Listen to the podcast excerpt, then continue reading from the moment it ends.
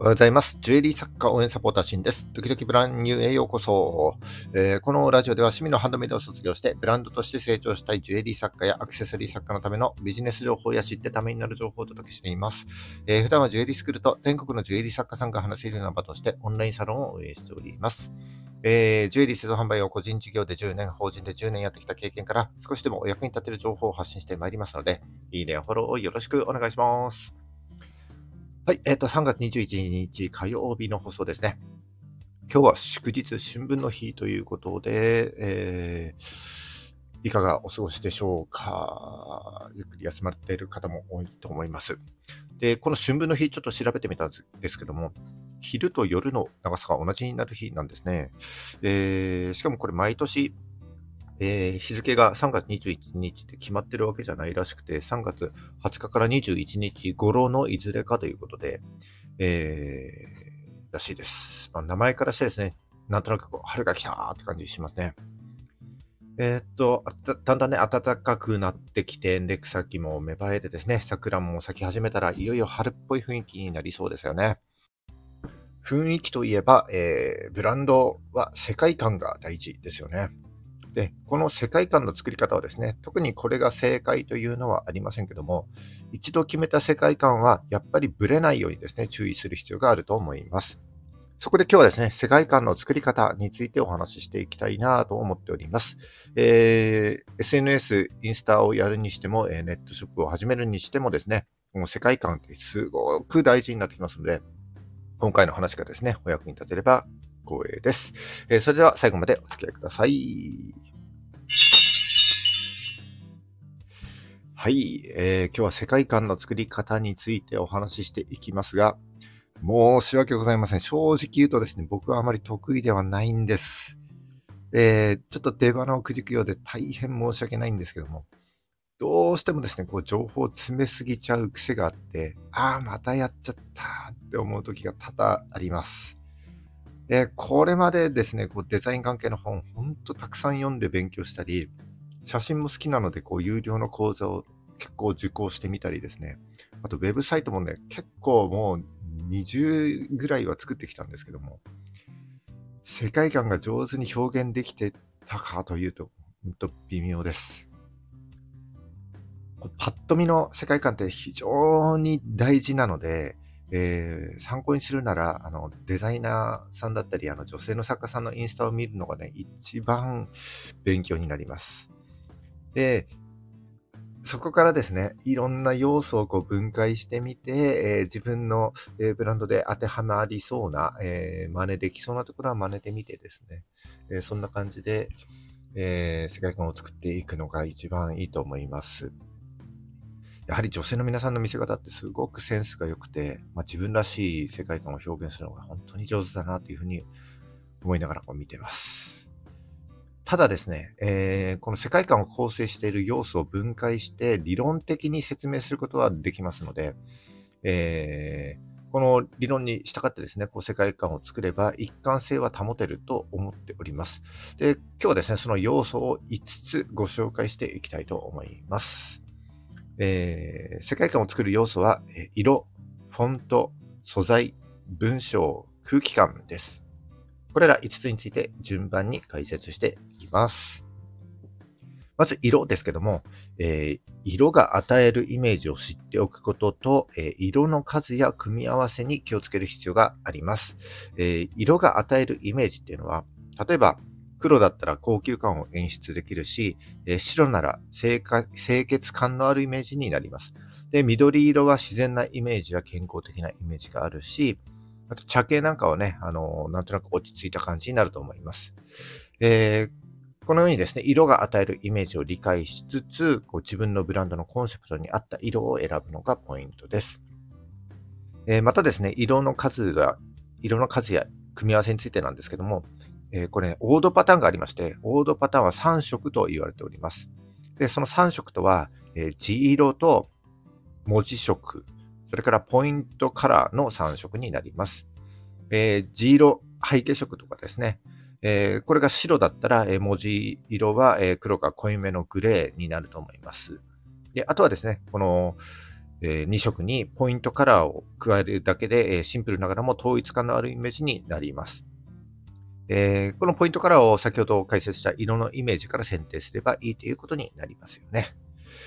これが、えー、世界観を作る色の要素です。えー、次にフォントですね。えフォントは大きく分けて2種類から選びます。え2種類とは、セリフ体と3セリフ体、え日本語で言うと明朝体とゴシック体です。えブランドのコンセプトに合わせてこのフォントを選ぶようにします。えセリフ体、明朝体はですね、高級感や真面目な印象、また伝統的なイメージなんかもあります。一方、3セリフ体、ゴシック体はですね、組みやすくてバランスがいいですし、なんとなくね、こう親しみやすい印象があります。えー、場合によってはですね、ちょっと目立たせたい時もあって、えー、違うフォントを選びがちなんですけども、そのフォントを変えるんじゃなくて、同じフォントで文字の太さをですね、変えて一貫性を持たせるのが基本です。あんまりね、こう、フォント、本当の種類っていっぱいありますので、あんまり多すぎると、選びすぎるとこう一貫性が保てませんので、多くても2種類までとした方が、えー、全体のまとまりはいいと思います。これが世界観を作るフォントの要素になります。えー、次に素材ですけども、えー、素材というのは写真やイラストなどのことになります。え、写真もですね、イラストも、え上手に使用するコツは、えその目的がですね、機能なのか印象なのかを意識することです。え機能というのは、情報を伝えるもの、情報を伝えるためのものであって、えー、例えばテキストと合わせたり、アイコンだったり、図解といったいうようなものになります。えー、一方、印象はですね、こう、主に写真でこう見せて表現していくことになりますけども、えー、写真はですね、光の表現、えー、とか、アングル、それから構図ですね、に気をつけて、えー、まあ、ブランドのコンセプトのイメージに合った写真を、えー、使用するようにします。で、えっ、ー、と、写真とかイラストっていうのはですね、これブランドの財産です。で、こだわりを持って用意したいんですけれども、まあ自分でですね、こう写真は撮れなかったり、イラストも描けないっていう人は非常に多いと思いますので、その場合はですね、お金を払ってでもプロに依頼すべきです。でも、こうお金をかけられない場合もありますので、その場合はですね、フリー素材なんかを、えー、やむを得ず利用する形になると思うんですけども、えー、フリー素材利用する場合はですね、必ず同じ人が提供している素材に限定して使うべきです。あまりいろんな人からの素材を集めてこないということですね。そうしないと、あの、一貫性が保てませんので、えー、世界観が崩れていきます。えー、ここで、あの、十分気をつけていただきたいなと思っております。これが、えー、世界観を作る素材の要素です。えー、4つ目が文章ですね。文章は、えデスマス調なのか、だである調なのか、あるいはですね、こう、英字だけにするか、なんかでこう、印象が全然変わってきますよね。デスマス調は見る人にこう丁寧で柔らかい印象を与えますし、えー、だである調はやや硬い印象をね、与えるのに向いています。またですね、こう英語だけにすれば、こうなんとなく洗練された印象になるし、えー、漢字を多く含めて日本語を強調していけばですね、なんとなく和な雰囲気になると思います。えー、これもですね、ブランドのコンセプトに合わせて選ぶのと、一度決めたらですね、統一していくことってが、のが大事だと思います。これが世界観を作る文章の要素になります。えー、最後が空気感になりますね。えー、この空気感が、えー、最も抽象的な、え要素になると思いますけども、え空気感とは、パッと見た感じ、え楽しそうなのか、えクールな感じなのか、優しそうなのか、え和風なのか、エキゾチックなのか、なんていった、ほんとパッと見のえー、パッと見た感じの雰囲気のことになります。えー、これまで解説してきた4つの、ね、色や本と写真、えー、とか文章とかですね、えこれらの要素が影響しているっていうのはもちろんですけども、それ以外にもですね、え全体の、え構図だったり、え余白や線の太さだったりですね、あとは段落の配置なんてのも気をつけてあげる必要があります。この空気感をですね、え上手に表現するコツは、えこれは違う、こうはなりたくないよねっていったイメージをですね、はっきりさせることです。え方向性を決めてですね、定めて、いくつかパターンを作っていけば、え理想のイメージですね、世界観にだんだんと近づいていくと思います。え余白や線の太さってあんまりこう意識しないポイントだと思いますので、えー、なるべくですね、こう意識して、この空気感というのをですね、頭に入れつつ、えー、作っていっていただければなというふうに思います。はい。えっ、と、以上ですね、今日、あの、世界観の作り方をご紹介したんですけども、ここからが最重要課題です。え、最も大事なのは、えー、ブランドのストーリー性がですね、表現できているかどうかということになると思います。えー、これ写真だったりですね、キャッチコピーだったり、えー、空気感でもって、このブランドのストーリー性がこううまく表現できれば、それはですね、独自の世界観になりますので、もうあなたらしいブランドのイメージっていうのがこう確立していくんだと思います。えー、そのためにもですね、このコンセプト設計っていうのがも一番最初に大事になってきますので、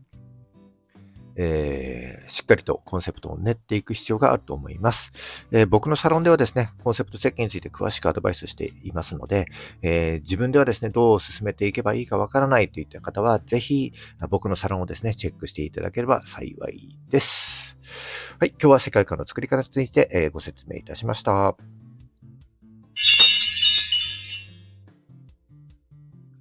い。世界観ですね。口で言うのは簡単なんですけども、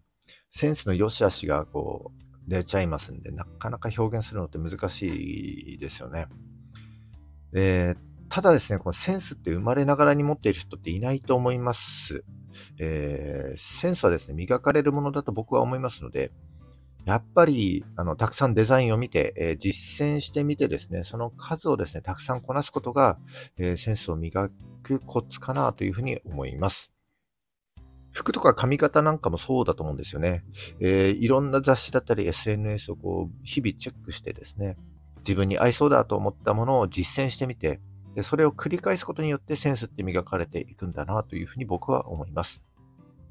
なので、まあ、センスのいい世界観を作りたいのであれば、えー、普段からですね、なるべく、えー、意識を高く持ってセンスのいいデザインだったり、雑誌だったり、SNS だなんかをですね、こう、え、日々チェックして、え、アンテナを張ってですね、目を向けていきましょうということになります。